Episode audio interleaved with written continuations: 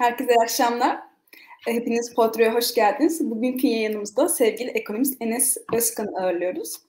E, bugün sevgili Enes ile birlikte Türkiye'de hukuk devleti ve demokrasinin izlenmesi projemizi konuşacağız. Merhabalar Enes, hoş geldin. Merhaba, ben nasılsın? Teşekkür ederim. Sen nasılsın? Ben de iyiyim, sağ olasın. Teşekkürler Enes. Ee, bizleri ilk yayınımızdan itibaren izleyen izleyicilerimiz varsa hatırlayacaklardır ki ilk portre yayınımızda biz bu pro, yayınımızda da bu projeyi işlemiştik. E, o zamanlar projemiz yeni başlamıştı ve e, bu ilk canlı yayınımızda bu projede neler yapacağımızı, neler düşündüğümüzü ve bizi bu projeyi yapmaya iten sebeplerin neler olduğundan bahsetmiştik. E, o zamandan bu zamana yaklaşık olarak 3 ay geçti ve biz bu 3 aylık periyotta yaklaşık olarak 6 tane bülten çıkardık. Bugünkü yayınımızda da bu 3 ay boyunca yaptığımız izlemeleri sizlerle beraber konuşacağız. Ee, neler ele aldık, neler değişti ya da değişmedi, hangi gelişmeler oldu, neler atlattık bunları e, hep beraber konuşacağız. Ee, proje kapsamında çıkardığımız bu bültenlerin içeriğine dair e, konuşmaya geçmeden evvel izlemeyen e, ya da bilmeyen izleyicilerimiz varsa diye biraz projeden e, bahsetmek istiyorum. Bildiğiniz üzere Türkiye'de son yıllarda sivil özgürlüklere, ekonomik özgürlüklere ve hukukun üstüne dair e, çeşitli kaygı verici düzeyde birçok ihlal yaşanmakta. Bu nedenle de biz Özgürlük Araştırmaları Derneği olarak bu ilgili alanlarda gerçekleşen ihlallerin izlenmesi ve e, liberal bir perspektifle değerlendirilmesi amacıyla bu projeyi başlattık. Proje kapsamında da Türkiye'de sivil özgürlükleri, ekonomik özgürlükleri, hukukun üstünlüğü konusundaki son gelişmeleri, ihlalleri ayrı ayrı bölümlerde incelemekteyiz. Evet bu sivil özgürlükler ilişkin bölümü Ömer Faruk Şen kaleme alırken hukukun üstünlüğü kısmını e, doçent doktor Ali Rıza Çoba e, değerlendirmekte. E, ekonomik özgürlükler kısmında sevgili Enes e, ele almakta, izlemekte. Biz bu e, projede bahsettiğim gibi hükümetin, hükümet politikalarının siyasi, yasal ve ekonomik etkileri e, etkileri değil liberal demokratik bir bakış açısıyla özetlediğimiz, özetlemek, özetlediğimiz, değerlendirdiğimiz bültenleri hem Türkçe hem İngilizce olarak sosyal medya hesaplarımızdan takipçilerimizle paylaşmaktayız. E, hem İngilizce hem Türkçe yapmamızın nedeni de sadece e, Türkiye'deki e, kişilerin, vatandaşlarımızın bu konular hakkında e, bilgilendirmek e, değil, aynı zamanda da e, yurt dışındaki uluslararası gözlemcileri, politika çevrelerini de Türkiye'deki durumlardan haberdar etmek amacıyla da e, bu şekilde yapmaktayız. Sevgili İsrafil, projeme dair eklemek istediğim bir şey var mı? E, bu bölümde yok. Belki konuştukça e, yaptıklarımız, ettiklerimizi detaylandırdığımda anlatırım. Tabii, tamam. Teşekkürler. İlk başta da değindiğim gibi biz bu yayında e, bu üç, yaşanan bu üç aylık periyot periyot boyunca neler ele aldık, neler oldu bunları konuşacağız. Tekrardan aslında bir hatırlama olacak. Yani geriyi hatırlayaraktan bir nevi ileriye bakma gibi bir durum olacak. E, bunu da söyledikten sonra Enes e, sana dönüyorum ve ilk sorumu soruyorum. E, yaklaşık 3 aylık periyotta ekonomik özgürlüklere ilişkin e, çeşitli konuları e, gündemi ele aldın, değerlendirdin. E, bu konuları e, göz önünde bulundurduğunda, düşündüğünde nasıl bir tablo ile karşı karşıyayız? Türkiye'de nasıl bir durum var? E, bunu da biraz bültenlerde bahsettiğin konulardan örnekler vererek açıklayabilir misin? Enes sesin kapalı ve dondu. Pardon. Sağ olasın Bengü. Ee, aslında Ömer Faruk da katılacaktı ama hastalanmış. Keşke o da olsaydı daha böyle hakikaten keyifli olurdu. Umarım bir sonraki e, portrede o da olur. Yani konuyu konuştuğumuz. Şimdi 3 ay geçti e, hakikaten. Ben işte yayından önce baktım kaç konu yazmışım diye. 10 konu işlemişim ben bültenlerde. Bazı konuları daha önemli gördüğüm için o hafta bir tane şey yazmışım. Bazı haftalarda iki tane vesaire yazmışım. Ee, şöyle bir şey var. Hakikaten e, yani yeni ekonomi planından başlayıp işte Ekim'de şu an böyle bambaşka şeyleri konuştuğumuz bir yerdeyiz. Normalde e, ya herhangi bir ülkede işte 10 yılda olacak gelişmeler bizde 3 ayda olmuş. Onu görüyorum bültenlere baktığımda. İşte Halkbank davası vardı geçen senin işte Ekim ayında. E, onunla ilgili e, daha doğrusu onunla ilgili gelişmeler var daha onun kendisi. Oradan bir başladık. İşte ekonomi planı yeniden yeni ekonomi planı, artık bu kaçıncı yeni ekonomi planı, işte aynı döneme hitap eden vesaire onları konuşmuştuk. Ee, üzerine bakıyorum bu yani kimsenin hatırlamadığı artık böyle o zaman böyle inanılmaz gündem olan ama artık hiç kimsenin hatırlamadığı şeyler var. Mesela hani bir laf vardır yani Türkiye'de e, gündemi işte bir gün takip etmezsen çok şey kaçırırsın, bir yıl takip etmezsen hiçbir şey kaçırmazsın. Hakikaten öyle bir şey. Mesela e, baktığımda işte ikinci bültende şeyi işlemişiz. İşte Ekim'in e, sonunda çıkardığımız bültende, Ekim'in ikinci yarısı için çıkardığımız bültende Fransız mallarına boykot. Şimdi yani o kadar çok konuşuldu ki o zaman bu Fransız malı boykot işte aman hainler şudur budur ver sadece şöyle işte Euroş böyle falan filan diye böyle sürekli konuşuldu konuşuldu. Hani hiç konuşulmadı sonra. Yani o kadar fazla böyle bir gündemdeydi ki halbuki yani Fransız malı kullanılan neredeyse hain ilan edildi. Fransızların kendileri hain ilan edildi. Macron'a gününü gösteri gününü göstermek için işte çeşitli sosyal medya kampanyaları vesaire yapıldı. Devamında bir şey gelmedi. Ee, tabii ondan yine aynı ay içerisinde e, şey oldu. Ee, işte Türkiye'nin kredi default swap'ı yani kredi risk primi yani tarihi bir zirve kırdı o Fransız mallarına boykot muhabbeti yapılırken halbuki yani biz çok büyük e, bir yükümlülüğün altına giriyorduk Türkiye olarak. İşte 500'ü geçti bizim CDS e, primimiz. A, aynı dönemde bu da oldu çok enteresan bir şekilde. Kasım'ın ilk yarısına geldiğimizde ise bambaşka bir şey oldu. E, yıllardır takip ettiğimiz işte e, ya daha doğrusu takip ettiğimiz bir program var mı bilmiyorum ama yıllardır salındığımız diyeyim bir ekonomik durum aslında neredeyse deprem diyebileceğimiz bir şeyle yıkıldı. Yani bir gecede Murat Uysal eski Merkez Bankası Başkanı görevden alındı. Ardından Berat Albayrak Insta, Instagram'dan e, istifa etti. Yani istifa mı etti, ne yaptı o da tam belli değil. Yani o, zaman o zaman da konuşmuştuk, onu da söylemiştim. Yani hakikaten devlet adamlığı, devlet ciddiyeti falan filan diyorlar ya sürekli böyle bir kavram var. İşte gayet de enteresan bir kavram. Hani içeriğinde ne olduğu belli değil ama ne ifade etmek istiyorlarsa onun tam tersi olacak şekilde Berat Albayrak'ın istifasını gördük. İşte çok değişik söylentiler çıktı. Çok kısa bir sürede yeni bir Maliye Bakanı geldi. E, Naci Ağbal. E, ve şey oldu. Yani faiz sistemi şu bu her şey birden değişti. İşte bugünkü durum hala o durum hala süre gidiyor. Ee, ondan sonra şey konuşuldu. Ee, yani hep konuşuluyordu ama bir ayyuka çıktı. Yine e, Kasım'ın ikinci yarısı enflasyon verilerinde acaba manipülasyon var mı? O zaman ben belki 1984'te de bir program yapmıştım. Eski TÜİK Başkanı. O şey demişti yani hesaplamalarda manipülasyon olmayabilir de işte veri toplamada yani hep de onu diyorlar zaten işte gidip marketlere ya da önceden arayıp fiyat toplamaya geleceğiz falan diyorlarmış anladığım kadarıyla. Öyle bir manipülasyon şüphesi vardı. Yani bunların tabii doğrulanmamış iddialar. Bu söylentilerden biraz bahsetmiştim. Ee, o manipülasyon var mı yok mu vesaire diye. Sonra da aslında yine Türkiye'nin en kadim problemlerinden biri olan işsizlik konusunu işlemiştim. Ee, işsizlik yani Kasım ayında e, Kasım e, 2020 Kasım'ında e, o zaman 3 ay ge- ge- geriden geliyor işsizlik verileri e, genelde. Yüzde 50 de iş gücüne katılıp yani Haziran ayında.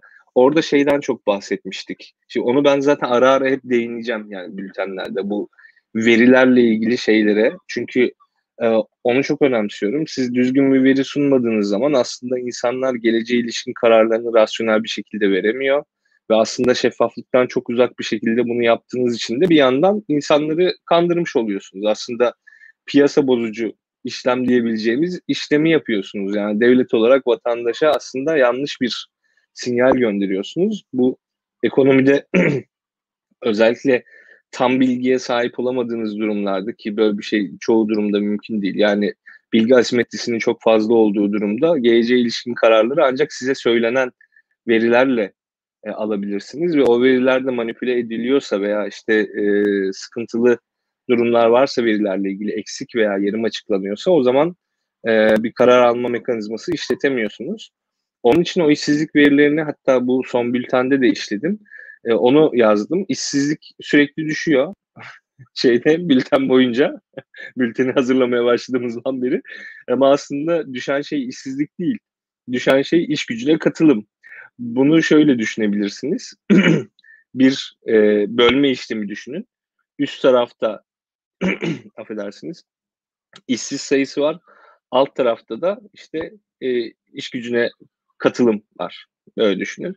Şimdi iş gücüne katılım azaldıkça öbür taraf da azalıyor ama asıl e, sıkıntı olan şey şu. E, sizin işsiz miktarınız azalıyor ama oransal olarak yani oransal olarak azalıyor ama bir yandan insanlar iş arama ümidini de kaybediyor. Yani geleceğe ilişkin e, ümitlerini de kaybettiği için bunun hiçbir anlamı kalmıyor. E, şimdi bu ayda şey açıklandı.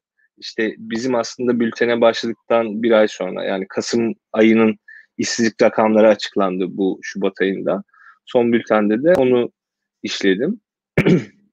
Ondan sonra şey vardı. Yine çok gündem oldu ve maalesef hani kamuoyu olarak çok etki e, gösteremedik. E, bu kitle imha silahlarının yayılmasının önlenmesine ilişkin kanun teklifi vardı. Şimdi bu kanun teklifi çok tartışıldı. E, aralığın sonunda aslında biz Aralık ayında bayağı e, yoğun bir gündem geçirdik yani sivil toplum kuruluşları olarak. Bunun en büyük sebebi de bu FATF dediğimiz işte bu e, bir görev gücü var OECD'nin Financial Action Task Force diye.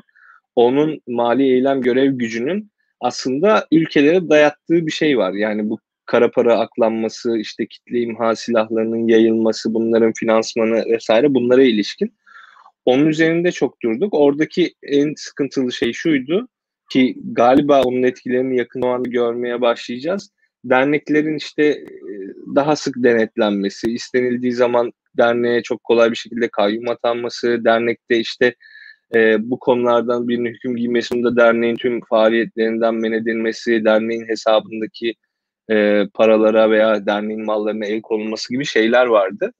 Ve bu aynı ile geçti yani hiç yani karşı çıktık e, ama yani elimizden bir şey gelmedi. O dönem e, alt, yaklaşık bine yakın sivil toplum kuruluşu buna karşı çıktı ve imza topladı. Bir bildiri yazıldı hatta.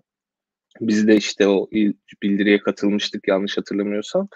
Ee, yani maalesef orada böyle bir sıkıntı yaşandı ve son zamanlarda şeyi de duyuyorum işte bizim derneğe denetime geldiler. Şunlara dikkat ediyorlar, bunlara dikkat ediyorlar vesaire gibi şeyler çok duyuyorum. Bir de e, bu yurt dışından yardım almakla ilgili, mali bağış, mali yardım almakla ilgili anladığım kadarıyla işleri biraz daha sıkılaştıracaklar. Çünkü izleyenler belki bilmeyebilir bir dernek veya vakıf bir proje yapıyorsa bu arada bu yardım dediğimiz şey aslında yani yasada yardım diye geçiyor. Normalde iş yapıyorsunuz ve karşılığında size bir para veriliyor yani mesela bir rapor yazdınız diyelim. İşte Hollanda'da bir dernek, bir vakıf veya bir şirket falan oradan derneğinize para gönderdiğinde derneğin hesabına bunların hepsi yardım gibi. Yani yasada öyle geçiyor. Normalde bu bir yardım değil. Yani bu dernek bir iş yapmış ve onun karşılığında bir fon verilmiş. Ama hadi biz de yardım diyelim bunlara ilişkin sıkılaştırmışlar işleri. Bu yardımı aldığınızda kullanmadan önce dernekler müdürlüğü, daha doğrusu şimdi adı değişti sanırım Sivil Toplumla İlişkiler Müdürlüğü. Çok güzel bir rebranding olmuş. Sivil Toplumla İlişkiler e, Genel Müdürlüğü'nün sitesinden e, bildiriyorsunuz. Ben bu parayı şunun için aldım, bunun için aldım, şöyle harcayacağım diye. Orada da daha ayrıntılı bir ekran artık var ve daha ayrıntılı bir hesap vermeniz gerekiyor. Normalde zaten bu denetimlerde ya da işte derneğin karar defterinde vesaire yazan şeyler bunlar ama biraz daha orada işi sıkılaştıracaklar gibi duruyor. O çok önemli bir konuydu. Yani yıla, yeni yıla aslında biraz e, moralimiz bozuk bir şekilde başlamış olduk. Ve bu şeydi, e, yani bu yasanın esas sıkıntısı da şu. Normalde yani şimdi biraz bununla ilgili çok konuştum ama biraz dertli olduğum için galiba. Normalde bu mali görev mali işte aksiyon görev gücü müydü? Neydi adı? E, OECD'dekinin mali eylem görev gücü. Neyse mali eylem görev gücünün dayattığı şey şu. Ya siyasetçiler için de belli şeyler dayatıyor. Siyasetçilerin işte rüşvet almasını, bu e, kitle imha silahları ve finansmanı ile ilgili e, konularda işte siyasetçilerin de rüşvet alarak etkin olması ya da işte yolsuzluk, kara para aklama konusunda siyasetçiler ilişkin de çok ciddi hükümler kuruyor. Onların dayattığı e, kurallar ama onların hiçbiri geçmedi Türkiye'de. Yani Türkiye'de bunların hiçbiri yasa olarak geçmedi. Sadece derneklerle ilgili kısım yasa olarak geçti. Yeni yıla böyle başladık. E, sonra Ocak'ta zaten e, biz şeyi gördük. İşte Merkez Bankası Başkanı vesaire değişmişti. Faiz yükseltilmişti. O artık e, devam etti. Bu işte Merkez Bankası'nın faiz politikası artık işte yüksek faiz kullanarak enflasyonu düşürmek. Bu belli oldu. Çünkü 21 Aralık günü e, tekrar bir e, para politikası kurulu yapılmıştı. Yılın son para politikası kurulu. Bu böyle devam edecek denildi. Yani enflasyon düşene kadar biz faiz kararını uygulayacağız dedi. Ama orada şöyle enteresan bir şey de oldu.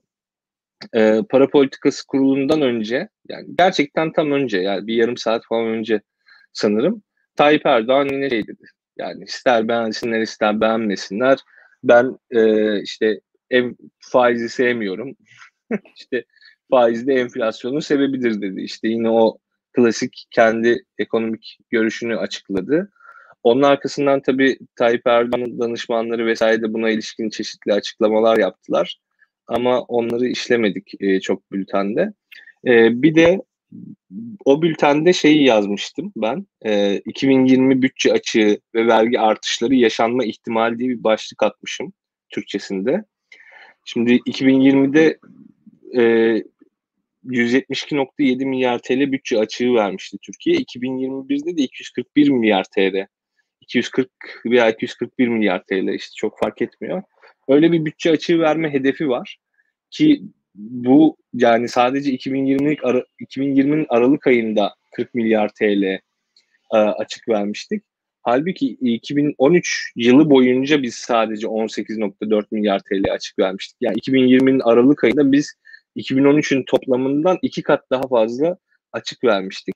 Tabii bunun bir kısmı anlaşılabilir. İşte Covid önlemleri vesaire yani devletin e, kırılgan kesimleri desteklemesi gerekiyor vesaire ama o e, yani hem bu desteklerin çok az olduğunu gördük Türkiye'de. Yani bu Covid nedeniyle vatandaşını en az destekleyen ülkelerden biri Türkiye. Yani gelir milli gelirine bakıldığında, gayri safi yurt içi hasılasına bakıldığında ona oranla e, doğrudan destek sunan e, doğrudan e, çok az destek sunan bir ülke Türkiye. O nedenle orada bir karışıklık var. Yani bu bütçe açığının kaynaklanma e, sebebi e, yani daha çok yine bu altyapı projeleri, işte kötü yönetim, e, yolsuzluk, işte şeffaf olmama durumları gibi gözüküyor. E, ve orada vergi artışları yaşanır büyük ihtimalle böyle bir bütçe açığını yani yoksa nasıl finanse edecek bu ülke diye düşünürken zaten ardı ardına birkaç vergi artışı geldi ki en sonunda şeye geldi işte özel iletişim vergisine yüzde 33'lük bir zam yapıldı biliyorsunuz. Yüzde 33 ciddi bir oran yani. Yüzde 33'lük bir vergi artışı, e, vergi miktarı artışı geldi.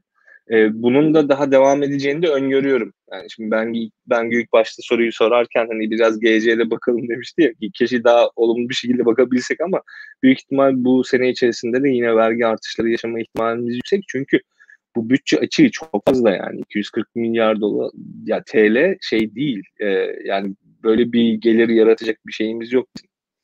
E, devletimiz yok yani bu vatandaştan yine alınacak bu para. Yani zaten hiçbir devlet yani kendi kendine para üretemez, vatandaşından alır ama e, bu açığın inşallah bu açık oranını tuttururlar bari diyeyim en azından. Yani daha da yükselebilir bu açık ve bizi daha da zorlayabilir vergi olarak. Bakalım bunu zaman gösterecek. Ee, ben de ben de konular aşağı yukarı böyle. Yani biraz bunlardan bahsetmiş oldum. Şöyle kısaca özetlemiş olayım bu üç ayı. E, gördüğünüz gibi normalde dediğim gibi yani ve bu bülten hani kısıtlı sonuçta yani çok kısa yazıyoruz aslında yani çünkü okuyan hani bir özet bir şey alsın. En önemli konuları yazalım falan diye. Daha bir sürü olay oldu yani yazmadığımız ya da işte benim başka yerlere falan yazdığım. Yani burada işte 10 konu işledik ama belki üzerinde konuşulması gereken 100 konu var. Ama aradan bir yıl geçsin. Ya o 100 konudan yine belki biri ikisi ancak konuşmaya değer gibi gelecek. Ama o günün sıcaklığında o kadar hakikaten hassas ve önemli konular ki yani insan değinmeden de geçemiyor. Bir yandan çok da kötü bir his. Hani hiçbir şeyi değiştirememe hissiyatı vesaire. Ee, ama yine de en azından bunların bir şekilde kayıt altına alınması, izlendiğinin hani en azından birileri tarafından belki ileride farkına varılması ve bu emeklerin de başka türlü bir değere dönüşmesi çok olası bence. Onun için e, şu izleme faaliyeti bile benim için çok önemli. Teşekkürler Enes. Aslında yani en başta sen söylemiştin demiştin ki hani bir gün ya da bir, bir gün baksan bir hafta bak, bakmasan çok şey kaçırırsın. Bir yıl bakınca aslında ortada çok bir şey yok. Hiçbir şey kaçırmazsın. Yani biz de mümkün olduğunca bu bültenlerdeki konuları seçiminde e, yazarlarımı seçerken de gene dediğim gibi e, sıcağında oldukça önemli gördükleri e, hem kısa vade hem uzun vadede Türkiye'yi etkileyecek konuları ele alıyoruz. Yoksa Türkiye'de konudan fazla ne var yani polemikten, tartışmalardan, e, sorunlardan, e, çözülemeyen, e, çözüm bulunamayan sorunlardan başka ya, bol bir şey yok maalesef. Ya yani, bunun bir de şu biliyor musun? Lafını kestim de. Ya aslında mesela bir yıl bir şey kaybetmiyorsun ya. Onun bir sebebi de şu. Aslında bu konular hakikaten çok önemsiz olduğundan falan da değil. Ya adamlar sürekli el artırıyor. Yani başka bir şey yani daha da bozucu bir faaliyet, daha da bozucu bir faaliyet ya da hiçbir şekilde sivil toplum vesaire bir katılım mekanizması vesaire de olmadığı için ya bir süre sonra takip edemiyorsun artık. Onun için böyle uzun erimli projeler biraz daha önemli. Yani en azından tarihe not düşmek açısından önemli. Yoksa yani işte hepimizin Twitter hesapları şeyle dolu. İşte bu itirazlarla bilmem nelerle falan filan dolu. Ama işte böyle derli toplu bir yerde bulunması hakikaten önemli. Ve normalde dediğim gibi ya ya herhangi bir ülkede şu biraz önce bahsettiğim 10 tane konu işte 10 yılda falan toplasan olur. Yani işte doğru düz yani gidin işte bir batılı ülkede doğru düz enflasyon yok. Böyle bütçe açıkları e, sürekli vergilerle finanse edilmek zorunda değil. İşte uluslararası kurumların sizin e, size daha demokratik bir ülke olmanız için veya daha uyumlu uluslararası sistemle uyumlu bir ülke olmanız için dayattığı kuralları böyle kafanıza göre yorumlayıp yeniden esnetemezsiniz. Bir gecede yani Uganda'nın başbakanı ya da işte Maliye Bakanı e, Instagram'dan falan istifa edemez. Yani fa- şöyle bir şey düşünün. Şimdi para politikası kurulunun raporlarına bakıyorum. Yani açıklamalarına bakıyorum. Ya aynı adamlar duruyor. Aynı para politikası kurulu. Bir tek başkan değişti. Ama açıklamaları bir görseniz, konuşmaları işte e, toplantı kayıtlarını ondan sonra açıklanan raporları bir görseniz 180 derece tersi. Yani sanki e, yani Eylül ayındaki adamlar başka adamda adamdı da işte e, Kasım ayındaki adamlar başka adam. Yani bu kadar olmaz yani. Ben inanamıyorum ya. Bu nasıl bir yani ente, yani herhangi bir entelektüelin, bürokratın böyle davranması gerçekten beni çok boğuyor yani. İşte bu tavırlar yüzünden zaten bu işler gündemde kalamıyor. Yani sorun sadece işte tek adam yönetimi vesaire falan değil. Ya o tek adam yönetiminin hakikaten altında bu tek adam yönetimini besleyen inanılmaz bir mekanizma var. Ya adam gitmiş kendi kararını eleştirmiş ya. Eylül ayında da şöyle şöyle oldu da işte o zaman para politikası kurulu şu, şu hareketi yapmamış falan. Böyle şeyler yazıyor. kendi yani kendi aynı beş kişisiniz siz. Bir tek başınızdaki adam değişti. Yani ya o tek adam rejimi de her yere mi sirayet etti? Yani Naci Abal'da mı bir tek adam? Yoksa bunların hiçbir kişiliği yok, bir şeyi mi yok? Hani e, ya da nasıl bir yani acayip rüzgara göre mi yön alıyorlar? İnanın bilmiyorum ama yani herhangi bir bürokratın, herhangi bir entelektüelin bu denli yani hani şeyi anlarım tamam mı? Yani güne göre biraz pozisyon almayı anlarım da ya bu denli e, kendini farklı noktalarda pozisyonlandırması beni gerçekten çok yoruyor yani. Hani bu bültenleri onun için diyorum ya hani kayıt oluyor bir yandan da. Aynı adamlar, farklı kararlar. Enteresan. Evet. Ya aslında şey de sormak istiyorum e, hazır seni bulmuşken. Şimdi dediğin gibi e, şey istifa etti Berat Albayrak. Onun yerine e, Lütfü Elvan geldi. Merkez Bankası değişti. Naci Ağbal geldi. Ondan sonra işte Erdoğan e, faiz politikalarıyla ilgili, enflasyonla ilgili çeşitli açıklamalar yaptı. Bunun yanında bir yandan da reform tartışmaları var, büyüme vaatleri var, e, güzel bir atmosfer sergileniyor. Diğer yerden e, Merkez Bankası hükümete e, mektup gönderiyor hani hedeflediğimiz noktaya gelemiyoruz bilginiz olsun tarzında. Böyle bir şey varken hani üç, üç aylık süreci de arkamızda tutarak hani bu reform tartışmalarının büyüme vaatlerinin e, arttığı bu iki haftalık, üç haftalık süreci nasıl değerlendirirsin? Yani hani ileriye dönük gerçekten e, olumlu bir tablo sergileyebilecek bir durumda mı? Çünkü mesela piyasalara baktığımızda bir olumlu bir hava var. Ama gene mi e, Berat Aybal'ın olduğu süreçteki gibi bir anda arttı, sonrasında azaldı gibi bir süreç var. Yoksa bu tarz bir istikrarla ilerleyebilecek bir noktada mıyız? Şöyle söyleyeyim. Şimdi ilk başta bu Merkez Bankası mektubu mevzusu o, o mektup şundan dolayı yazılıyor. Yani Merkez Bankası'nın bir enflasyon hedefi var. O hedefi tutturamayınca neden hedefi tutturamayacaklarına ilişkin aslında bir açıklama. O mektup yani sürekli her sene yazılır. Bizim Merkez Bankası her sene öyle bir mektup yazar. Bu yani sadece bu hükümetle ilgili bir şey de değil. Yani hiçbir zaman hedefi tutmadığı için öyle mektuplar yazılır o mektuplar klasik hatta şeydir ya bir case study gibi aslında o sunumlar, o mektuplar falan iktisat öğrencilerine okutabilir, okutulabilir. Çünkü yani açıklarken çok düzgün açıklanıyor. Yani şöyle oldu, böyle oldu falan.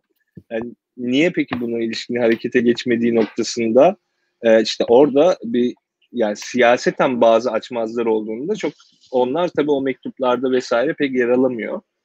E, bu Türkiye'deki şu an işte mesela do- doların durulması ve benzeri gibi konulardan bahsediyorsun sanırım. Orada da şöyle bir şey var.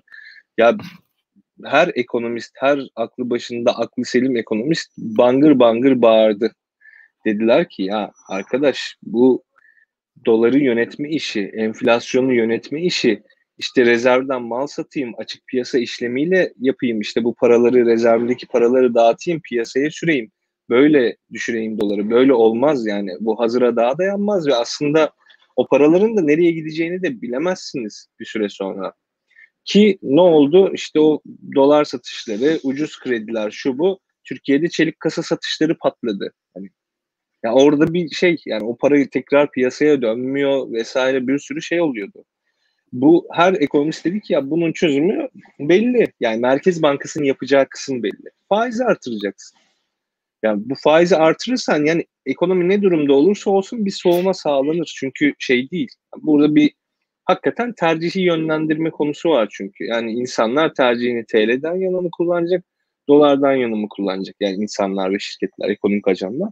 O tercihi yönetmen lazım senin. Yoksa sen dolar sattıkça bu ülkenin insanları dolar alır. Çünkü bu ülkede zaten tarihsel olarak ülkenin kendi para birimine de güven yok. Yani bunun ya çok eskilerden kaynaklanan bir şey. Bu hani çok rasyonel sebepleri de var. Yani sadece bir alışkanlık değil ama bir kültür haline gelmiş artık. O, yani o sebepler o, o kadar uzun süre ortadan kalkmamış ki bu bir kültür yani. Burada insanlar tasarrufunu do, önceden marktı, şimdi dolar, ondan önce sterlindi, işte Fransız frangıydı, işte Türkiye Cumhuriyeti de dahil olmak üzere yani Osmanlı Devleti de borçlanmasını yine yabancı paralar üzerinden hep yapabilirdi. E şimdi bu bir e, bir kültür halinde artık. Senin bu beklenti yönetmen lazım. Ve bunu yaptıkları anda da zaten biraz durulma gördük. Ama şimdi o zaman da söylediğimiz gibi bu kısa vadeli bir çözüm. Yani bu şimdi durumu böyle stabil tutar. Şimdi ne lazım? İşte şimdi artık yeniden bu bütçe açığını düşürmen lazım. Dış borç ihtiyacını düşürmen lazım ihracatını artırman lazım ki pandemi döneminde güya böyle bir fırsat doğacaktı. Hani Türkiye bir üretim üssü olacaktı vesaire falan filan da ihracatımız artacaktı. O da gerçekleşmedi ki bunun da gerçekleşmeyeceği biraz aşikardı ve yani hem ben hem başka bir sürü insan söyledi. Yani çok böyle e, çok büyük beyinli olmamıza falan gerek yok yani bunu anlamak için bunları yapmanız lazım ki sizin yani ülkenizin bir şekilde dolara olan ihtiyacınızı düşünmeniz lazım ki bu dolar da böyle düşük seyretsin. Ya, yani şu anki durumu düşük değil tabii yani 7 lira çok büyük bir rakam. Yani ben e, Enes ben 2011'de üniversiteden mezun oldum. Abi şey hemen lafını unutma. 2011'de üniversiteden mezun oldum. Ya ben üniversitedeyken işte Erasmus'a gittiğimde ya da işte Avrupa'da bir yerlere gittiğimde gezmeye gittiğimde ya herhalde 1.3'le mi ne başlamıştı? Ya 1.3 mü 1.4'le mi ne başlamıştık? Üniversite bitene kadar 1.7-8 falan filan olmuştu. Yani benim üniversite hayatım boyunca euro aşağı yukarı bu kadardı. Yani yanlış hatırlamıyorsam ama 2 de, iki değildi yani bir ben mezun olan kadar yanlış hatırlamıyorsam. Şimdi 7 hani buna uygun diyoruz bir de. Buyur abi. Ya tam onu diyecektim yani şey diyorsun ya işte şu durumu korur falan ama lütfen durumu korumasın yani çünkü durumdan kastımız bir, bir liranın 7 lira olduğu bir yerdeyiz. Hani evet. şu an bence yeteri kadar itiraz da gelmiyor senin bu söylediğine şu yüzden. İnsanlar artık dışarı çıkamıyoruz, yurt dışına çıkamıyoruz.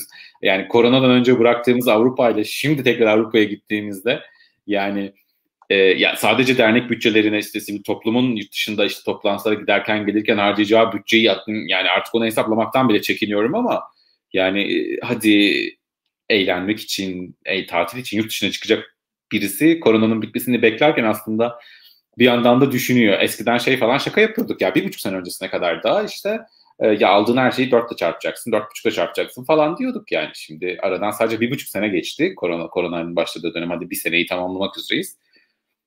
7 ile çarpmak çok koyar yani gerçekten. Yani bu hiç durumun koruması lütfen yani. Ben şu an korona biterken Türkiye'nin gerçekten artık ya, üretim üstüne falan dönmesini istiyorum bir şekilde. Çünkü çıktığım zaman yani işimin gücümün yarısı oradaydı bir zamanlar. Şimdi tekrar oraya döndüğümde bir şeyleri sürekli 7 ile 7,5 ile 8 ile çarpacak olmak gerçekten ya çok zor ya çok zor. Ya hepimiz için öyle. Yani yani yani sadece eğlenme değil hakikaten iş için gidiyorsun. Yani bir konferansa evet. gideceksin, bir eğitime gideceksin. Ya ne bileyim yani bir sürü şey var hakikaten. Biz çok hakikaten batıyla çok entegre insanlarız ve bir grubuz aslında. Birçok işimiz oluyor. Yani şimdi ya ben bir akademisyenim. Ben akademisyen maaşımla e, eğer çeşitli teşvikler, destekler vesaire falan filan almazsam yani herhangi bir uluslararası toplantıda bildiri falan filan sunmam çok zor yani. Çok zor. Yani ne kadar çalışkan olursan ol bunun için yani gerçekten çoluğunun çocuğunun rızkından kesmen lazım. Yani bunlar hakikaten çok önemli mevzular ama işte bu durum ne zaman düzelir İsrafil biliyor musun? Ya bunun hakikaten ya keyif değil bir ihtiyaç olduğu, bunun aslında Türkiye uzun vadeli çok büyük faydalarının olduğu bu durumun anlaşılacağı zaman düzelir. Şimdi biz bunları söylediğimiz zaman e, ya siz de gitmeyi verin falan gibi böyle enteresan tepkiler geliyor ya. Ya senin bir işin olmayabilir yani Amerika'yla, Avrupa'yla, ne bileyim Hindistan'la, Nepal'le falan. Ya benim olabiliyor yani. Bu, bu bir iş yani. Bunun farkında olmanız lazım ama insanlar şöyle bakıyor sanki biz işte yani işte onun parasıyla, yok baba parasıyla, yok işte müthiş zengin olarak falan filan işte gidip oralarda bir şeyler yapıyoruz. Halbuki yani yurt dışında doktora, master yapanların halini görseler yani bu sefalet çekilmez derler. Giderler e, işte memleketlerinde otururlar. Yani bu bakış açısı değişmeden bu durumların değişmesi de zor. Onun için kısa vadede çözüm yok. Bu bakış açısını yani kamunun yönlendirmesi, yönetmesi lazım. İşte onu yönetmesi için de zaten ülke içinde belli ilkeler veya çıpalar koymak çok zor o popülist e, yaklaşımdan dolayı ki hala öyle bir durum var. Onu ancak ne yapıyorsun? Daha önceden olduğu gibi işte Avrupa Birliği çıpası koyuyorsun, Maastricht kriteri diyorsun. Kendi içinde de 3-5 işte mali kural, e, siyasette yolsuzluğun önlenmesi şu bu gibi bazı böyle ilkeler bütünleri falan yayınlıyorsun. Aslında bu tarz şeylerle, bu tarz ilkelerle ancak bunu yönetebiliyorsun. Şimdi biz uzun zamandır siyaseten ilkeler üzerine konuşmaktan biraz vazgeçmiş gibi olduk şimdi muhalefet olarak. Çünkü yani ilkeler seni iktidar yapamıyor. Tamam mı? Böyle bir gerçek var şimdi ortada. Yani en son Boğaziçi eylemlerinde vesaire muhalefetin tavrı da çok eleştirildi. Şu oldu, bu oldu. İşte bu muhalefetin de hep aslında içinde böyle bir şey var, e, çelişki var. Yani sen hakikaten ilkelerden kendi işte kendi kendine koyduğun o ahlaki kurallardan vesaire e, bahsetmezsen uzun vadede gitmek istediğin yere gidemezsin. Ama kısa vadede de sürekli bunlardan bahsederek siyaset yapamazsın. Ama Türkiye'de de öyle zorlayıcı bir gündem var ki Boğaziçi diyorsun adam karşına LGBT işte sapkın vesaire o kadar iğrenç o kadar çirkin şeyler sunuyor ki yani buna cevap vermek, cevap vermeye çalışmak, bunlarla muhatap olmak zorunda kalmak o kadar zor ki işte bu insanların bakış açısı aslında şey yani siyasetçiler böyle bir megafon gibidir ya yani alır aslında vatandaşın ne dediğini onu yükselterek karşıya verir. sürekli o yükseltme hali bizi bir süre sonra şey o döngüye sokuyor. Çünkü vatandaş da bir yandan siyasetçinin o yükselttiği e, işte söylemi alıyor onu kendi içinde tekrar yoğurup yükseltiyor. O tekrar yükseltiyor. Bu böyle bir sarmala döndü bu iş. Bu işler düzelmeden siyaseten ekonomik bir düzenme yani çok zor hayal. Ya yani şu durumu korursak iyi modundayız işte. 7 ile çarpmaya alışacağız. yani evet abi işte 6.95 sabiti vardı bir ara. Çok muhabbeti dönüyordu işte. Berat Albayrak sabiti mi diyorlardı? Ne 5.95 miydi o? 5, 5, küsürdü bence o. 5.95 değil mi? Evet. Şey, hani o bir hep sabit tutmak için işte dolar yak- yakıyorlardı Merkez Bankası rezervini. en son işte bu hale geldik. O sabiti tutturmaya yine çalışırlarsa vay halimize bakalım. Teşekkürleriniz. Ee, dedi, daha önce de bahsettiğim gibi Enes ekonomik e, özgürlüklere dair e, incelemeler, izlemeler yapıyordu. Diğer konumuz, konularımız, başlık konu başlıklarımızda sivil özgürlükler ve hukuk alanına dairdi, hukukun üstüne dairdi. Hazır Boğaziçi demişken de İsrafil'e dönmek istiyorum. Sivil özgürlükler arası konu, e, sivil özgürlükler konusunda başlığı altında ele aldığımız konular nelerdi? Bunlarla ilgili neler gördük, neler atlattık, neler yaşadık Türkiye olarak? Biraz bahsedebilir misin? Tabii. Ben tam Enes'in e, bıraktığı yerden başlayayım. Şöyle e, yani işte siz de yurt dışına çıkmayın, çıkmayı verin ne olacak, gezmeyi verin ne olacak.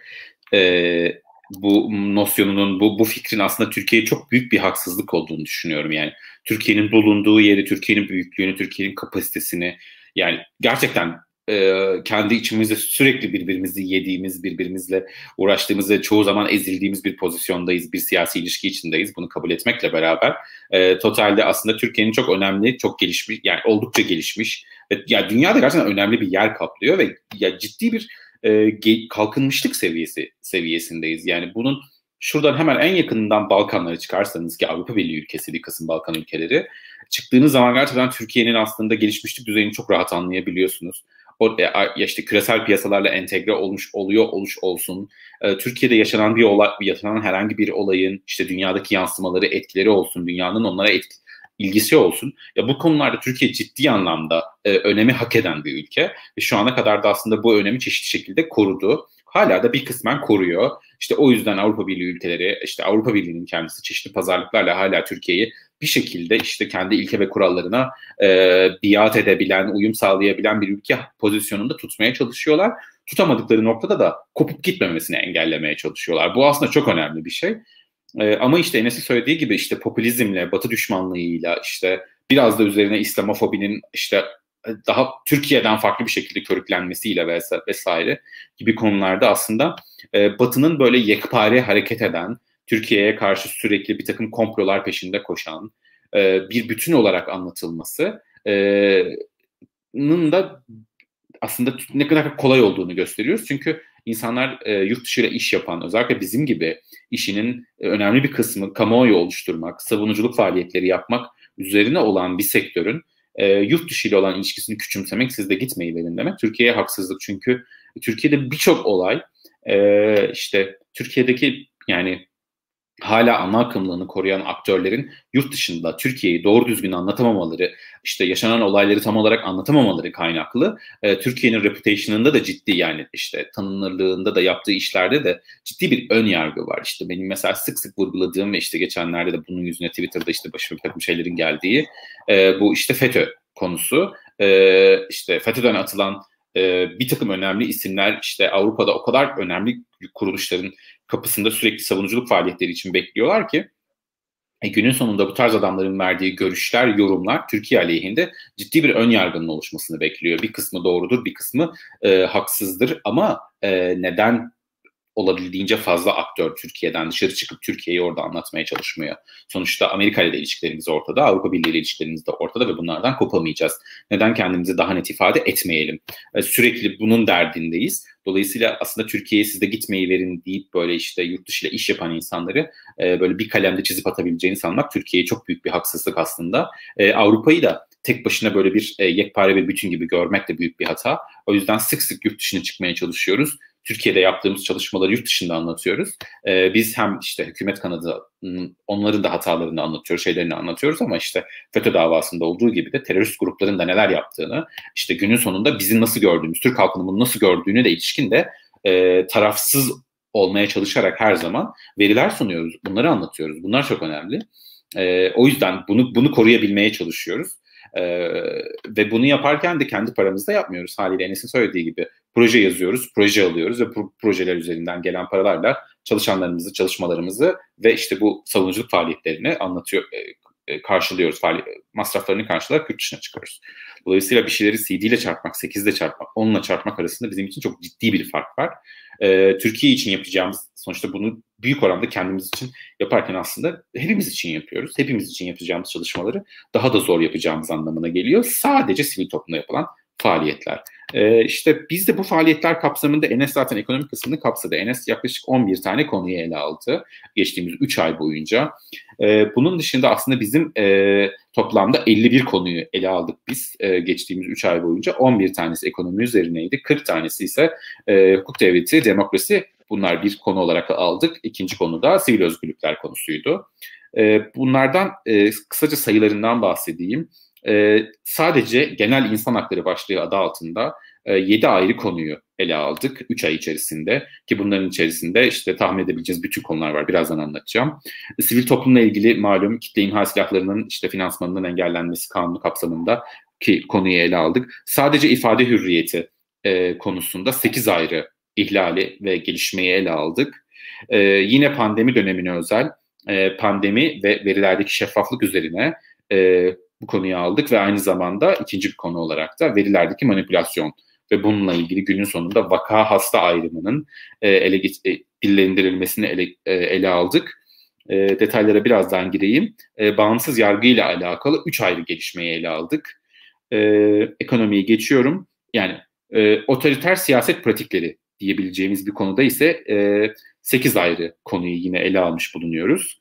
E, uluslararası ilişkiler konusunda e, üç konuyu ele aldık. İşte uluslararası ilişkiler konularını tahmin edebiliyorsunuz. Ey Fransa, Ey ABD diye başlayan e, olayları ele aldık. Bunlardan üç tanesini ele aldık.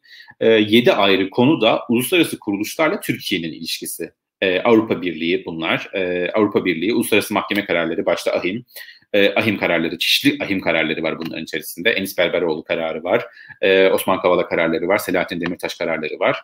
E, bunları ele aldık ve işte e, derken toplayalım. Toplam burada işte 40 tane e, konumuz var. Hukuk devleti, demokrasi ve e, sivil özgürlükler başlıkları altında 40 tane şeyimiz var. Bunlardan belki en önemlilerinden bahsetmek istiyorum. E, şöyle en önemlisinden bahsedeceğim. E, biz bu bültenleri her iki haftada bir çıkıyor bu bültenler.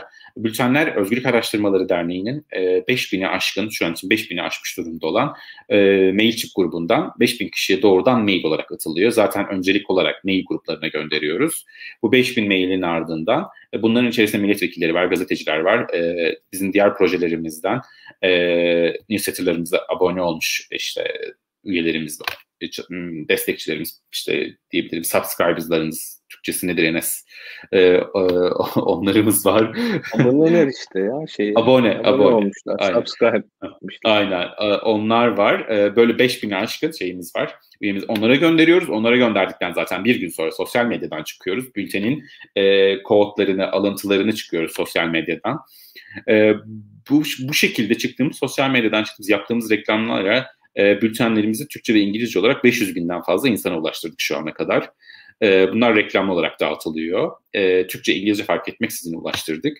E, uluslararası kuruluşlara ilişkin, uluslararası kuruluşlara ilişkin sadece kuruluş bazında 60'ı aşkın uluslararası kuruluşa doğrudan mail gönderiyoruz. E, ve 100'ü aşkın e, bu kuruluşlardan 100'ü aşkın tekil kullanıcıya e, doğrudan mail olarak gönderiyoruz. E, bunlardan belki de e, ben çünkü bu sürecin raporlamasını yaptım. E, Freedom House'da çalışıyoruz bildiğiniz üzere. Freedom House bizim bu projedeki partnerimiz. E, Freedom House'a raporlamalarımızı yaparken e, dikkat çeken konu başlıkları vardı. Ve bu konu başlıklarından bir tanesi şu. E, bu özellikle çok önemli çünkü e, işte o batıyı bir bütün olarak görmek ve batının böyle her şeyden haberdar olup böyle her şeyin altında o bir, bir, bir şey arayan e, şeyini, e, imajını yıkmak benim için belki de çok keyifliydi. E, o da şu, e, Covid sayılarına ilişkin işte vaka hasta ayrımı yapılarak daha doğrusu aslında vaka hasta ayrımı vesaire yoktu. Doğrudan vaka sayılarının gizlenmesi gibi bir durum söz konusuydu. Sonra buna bir kılıf uydurabilmek için vaka hasta ayrımına gidildi. Ee, en son artık buradan da pes edilerek biraz da işte muhalefetin de güçlü baskısıyla e, doğrudan artık e, bütün e, vakalar açıklanmaya başladı. Ondan sonra zaten 30 binleri gördüğümüz, 28 binleri gördüğümüz günler yaşadık. E, bunu bu şekilde rapor etmişiz.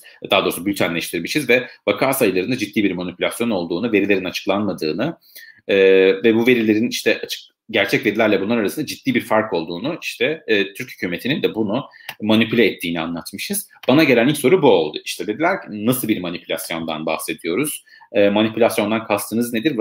İşte sayıların az söylenmesi mi sadece? Evet sayıların az söylenmesi ve neden işte neden bu yapılıyor diye konuştuk. İşte ben burada e, işte yaz sezonu öncesi zaten işte yaza doğru yaklaşıyorduk. Belki önce vakalar azdı hani birkaç ay ama Türkiye'de turizm işte e, şey denir Antalya'da turizm e, Nevroz İranlıların Nevroz bayramıyla özellikle başlar. O da işte Nisan ortası gibi bir şeydir. Türkiye'de sezon o zaman açılır. Ondan sonra da işte Ekim sonuna kadar Türkiye'de sezon devam eder. Turizm sezonu, yaz turizm sezonu.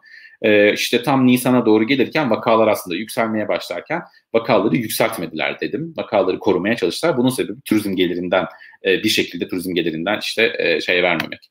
E, kayıp vermemekti dedim. Bunu anlattılar. Peki bu kadar vaka sayısını anlatırken hiç mi muhalefetten ses gelmedi? Ee, hiç mi uluslararası kuruluşlar, şey ulusal kuruluşlar ne bileyim tıbbi otoriteler bir konuya itiraz etmedi mi dediğinde aslında e, yaptığımız işin o önemini fark ettim. Mesela e, herhangi bir sivil toplum örgütünün yaptığı açıklamalar belki bir gün haber oluyor, 3-5 yerde çıkıyor ve sonra kayboluyor. Ama şunu söyleyebilmek açıkçası yüreğimi e, serinletti benim. Dedim ki e, e, Türk Tabipler Birliği bu konuda Türkiye'de vakaların gerçek sayılarının açıklanmadığına ilişkin düzenli olarak yani Türkiye'de bu konuda açıklama yapabilecek birisi varsa, bir grup varsa o da Türk Tabipler Birliği'dir haliyle. E, defalarca bununla ilgili açıklama yaptılar. Hatta dedim bu sürecin takipçisi oldular. Her gün açıklanan vakalara ilişkin kendi ellerindeki verilerle karşılaştırma yaparak bu vakaların aslında birkaç katı hatta bazen işte 3 bin açıklanan vakanın aslında 30 bin olduğuna ilişkin dedim veriler söylendi dedim ama ona rağmen hükümet bunu korumayı başardı diye anlat, ya gizlemeyi başardı diye anlattım. E, bu çok dikkat çekmişti.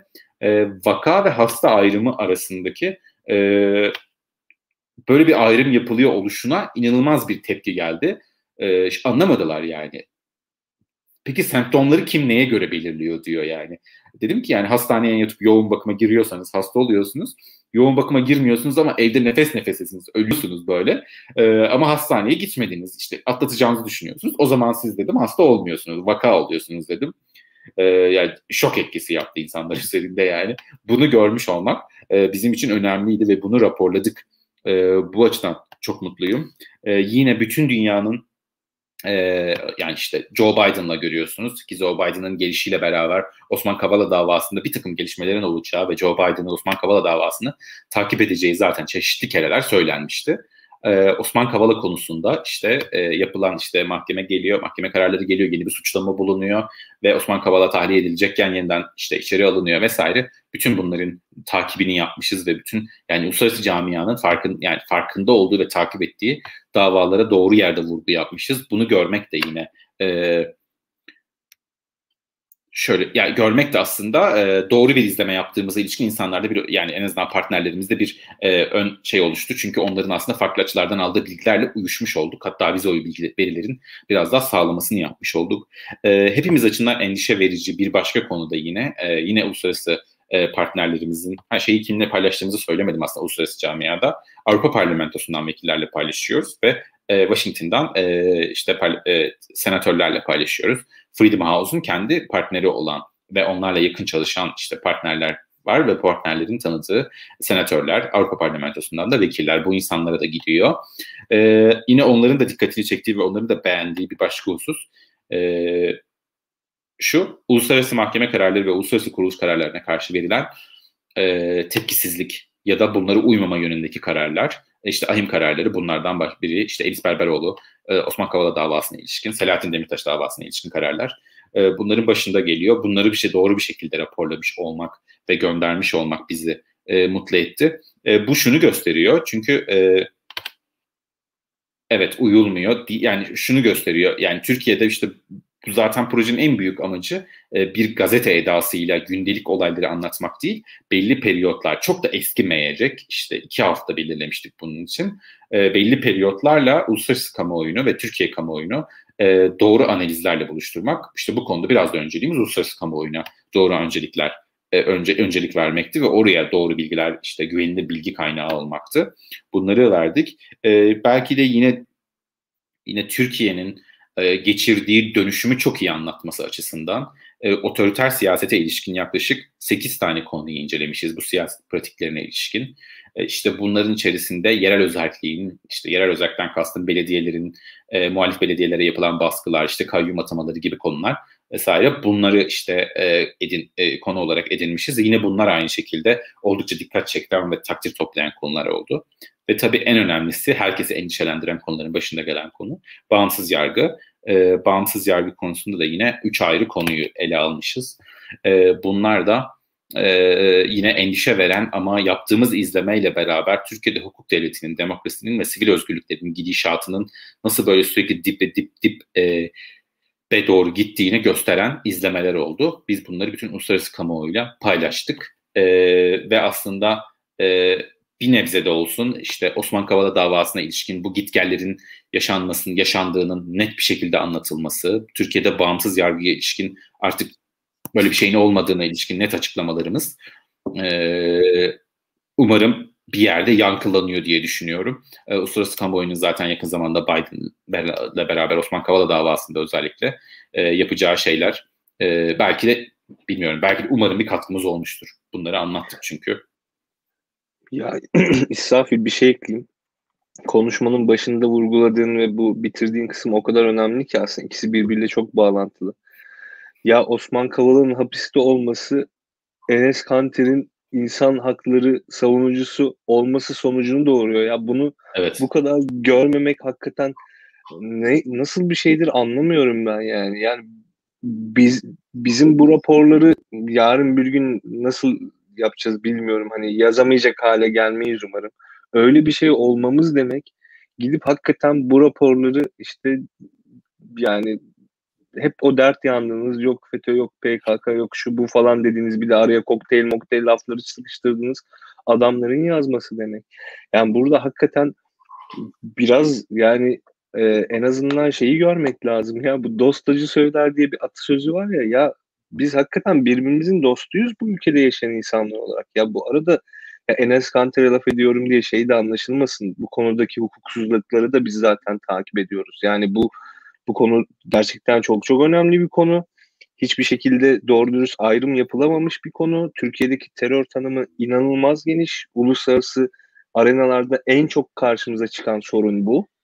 Ya en son bu dernekler yasası ile ilgili kısımda aslında öyleydi. Yani normalde terör tanımını bu kadar geniş tutmasanız belki insanlar bu kadar itiraz etmezdi.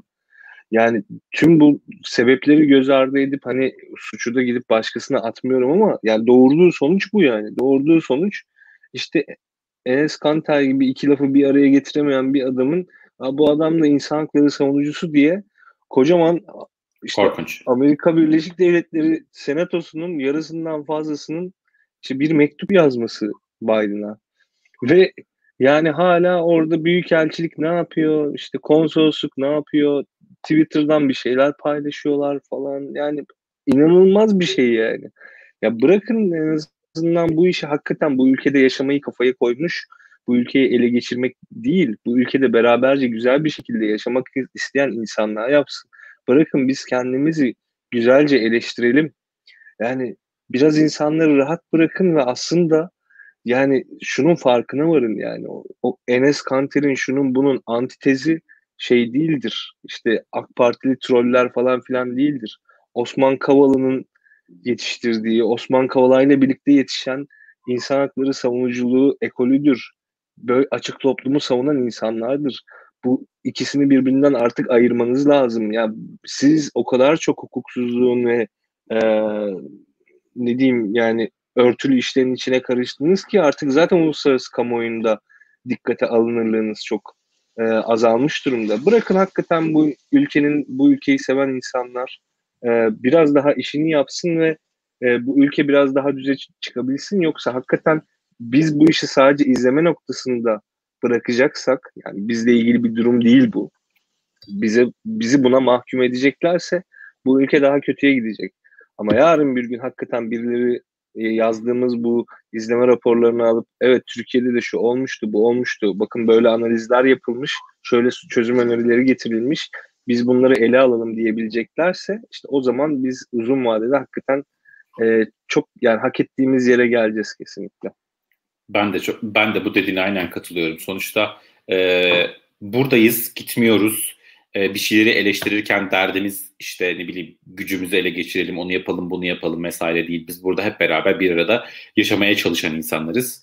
E, bunu yaparken de aynı zamanda Türkiye'nin dışarıda kendisini e, haklı olduğu konular var, haksız olduğu konular var. Ama haklı olduğu konularda dahi kendini anlatamaması ve bununla beraber haksız olduğu konularda bin, binince üstüne Türkiye'ye karşı büyüyen bu ön yargının e, ve uluslararası politikada önüne bir takım sorun sürekli bunların da bunları da hesaba katmak lazım bu sorunlar çıkarken.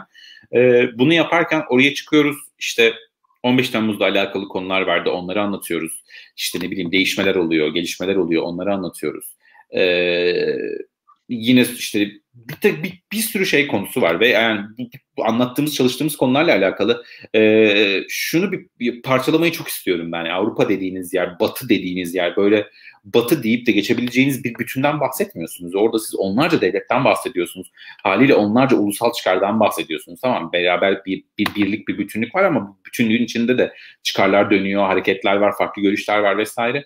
Kendimizi anlatmayı sürdürmemiz gerekiyor. Yoksa yurt dışında Enes Kanter'in senin söylediğin gibi insan hakları savunucusu ki yani e, görüldüğü bir, bir şeye dönüşürüz. O yüzden e, biz de zaten bu insanların uluslararası camiayı Türkiye'ye karşı olan ön yargının hazırlanmasında büyük elçiliklerin, parti temsilciliklerin neredeyse hiçbir faaliyeti olmadığı için e, bu insanlara alan kalıyor ve bu insanlar savunuculuk faaliyeti yapmayı gerçekten biliyorlar.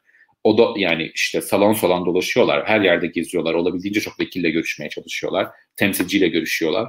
E, böyle böyle bir ülkeye karşı olan görüşün önemli bir kısmı böyle oluşuyor. Biz de işte bu görüşü dağıtmaya çalışıyoruz. Ee, Türkiye'yi savunuyoruz demiyorum. Türkiye'nin haksızlıklarını anlatıyoruz. Bu konuda uluslararası destek istiyoruz. Türkiye'deki sivil toplum hareketi, Türkiye'deki muhalif hareket için. Ama aynı zamanda e, Türkiye'nin Türkiye'ye karşı haksız bir yargılamanın yapıldığı yerlerde de olayların öyle olmadığını anlatmaya çalışıyoruz. Bu aslında e, bu bir çıkmaz gibi bir şey. Türkiye'yi yani Batı'yı bir bütün olarak gördüğünüz ve düşmanlar bir bütün olarak düşmanlaştırdığınızda daha az ilişki kuruyorsunuz. Daha az ilişki kurdukça Batı'yı daha çok bir bütün olarak görme eğilimindesiniz. Ama sivil topluma özellikle de siyasetin çeşitli çıkar ilişkileri kaynaklı siyasetin tıkandığı noktalarda, siyasi iletişimin tıkandığı noktalarda e, sivil topluma ve sivil toplum kuruluşlarının partnerliğine çok ciddi e, yük düşüyor, misyon düşüyor. E, ama her şey bağlantılı bununla alakalı. İşte bu misyonu yapıp yerine getirebilmemizin önemli bir kısmı ekonomiden geçiyor. Ekonomi bu haldeyken onu, onu daha az yapacağız derken bu kısır döngü bizi e, mahkum ediyor. İşte bu mahkumiyetin sonuçta da işte kimler kahraman ilan ediliyor, kimler hain ilan ediliyor görüyoruz. E, benim söyleyeceklerim bu kadar.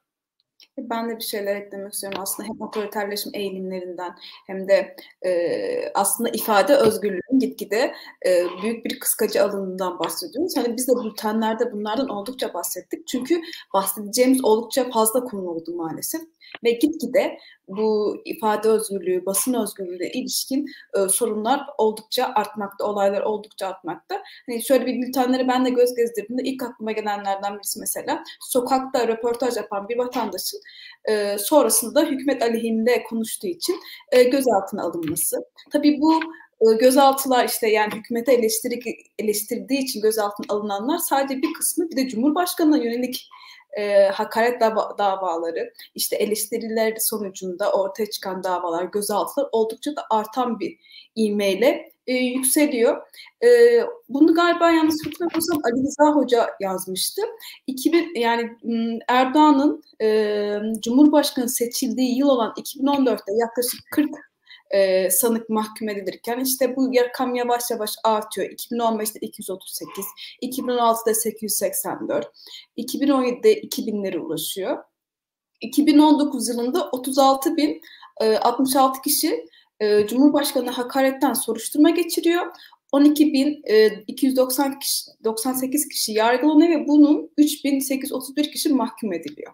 Şimdi içeriklerini açıkçası bilmiyorum hangi şey nedenlerden dolayı mahkum edildi ama sayı gitgide artması otoriterleşmenin ifade özgürlüğünün e, önüne büyük bir ket vurulduğunun göstergesi aslında.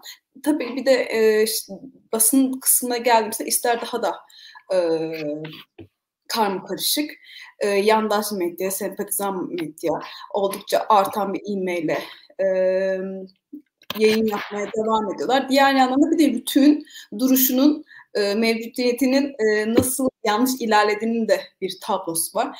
Bütün özellikle muhalif e, kanallara e, yaptığı e, cezalar, kestiği cezalar ya da karartma, ekran karartma durumları mevcut.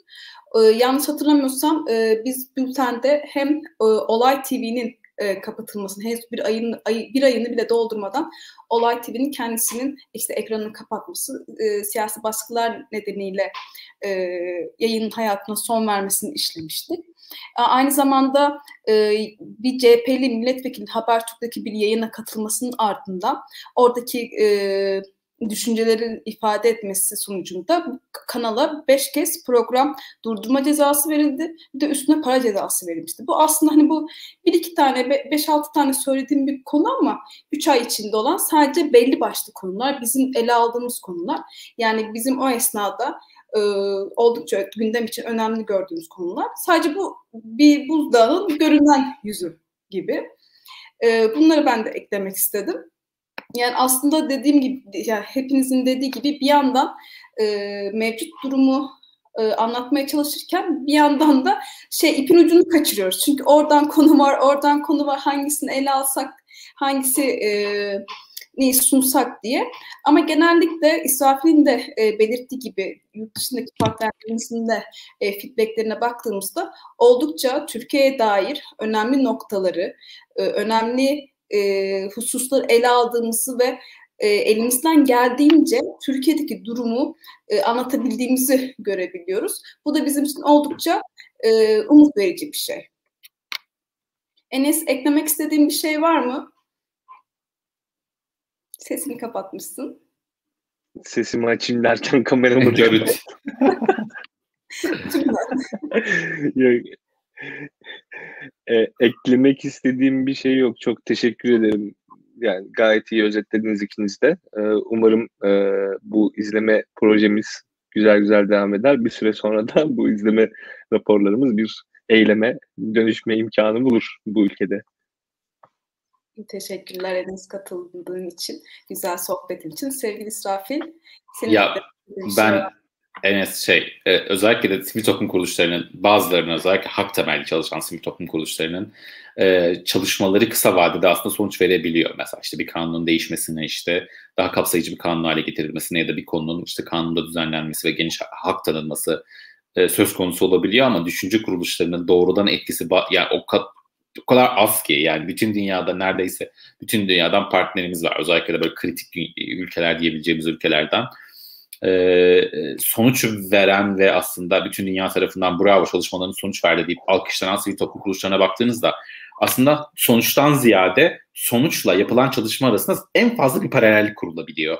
Yani biz de bu konuyla ilgili çalışıyorduk ve bu konuyla alakalı bir kanun maddesi geçti. İşte durumu iyileştiren diyebiliyoruz yani maksimum bu. Onun dışında bizim hep söylediğimiz gibi e, yani özellikle de liber, liberal ve libertaryen e, sivil toplum kuruluşları işte e, John e, e, Adam Smith Institute'un e, İngiltere'de Adam Smith Institute'un kurulduktan sonra işte e, 36 yıl sonra e, Thatcher e, 36. yılında Adam Smith Institute'un işte İngiltere'nin bugünkü işte serbest piyasa e, ve çalışma serbest piyasa işte modeline geçmesi, işte komünist e, trendin azalması, serbest piyasa rejimine geçmesi ve bir takım yatırımların işte ülkenin işte e, değişmesi ve kalkınması gibi e, böyle bir konuşma yapıyor ve bu konuşma sırasında şey diyor biz diyor bu konuda ben bu diyor en azından bu konuda yapacağım çalışmaların haritasını e, yolunu yordamını Adam Smith Institute'un 36 yıl boyunca yaptığımız yaptığı çalışmalarda buldum diyerek onların 36. kuruluş yıl dönümünde Adam Smith Institute'e teşekkür ediyor.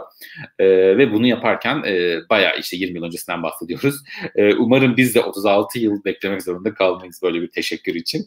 E, ama kalırsak da hani 36 fena değil öyle söyleyeyim. İyimser yani, bir.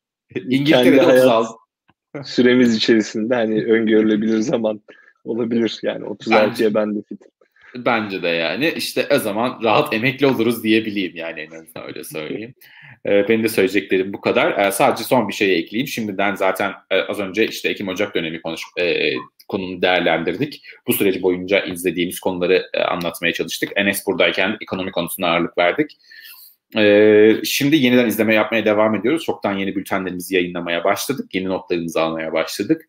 Ee, yine 3. ayın sonunda Ocak'tan başlayarak muhtemelen Nisan sonu Mayıs gibi e, yeni bir e, programla bu yeni yılın 2001 yılının iç çeyreğinde bizim için neleri izledik, 2001 yılı nasıl başladı bunu değerlendireceğimiz ikinci bir program olacak.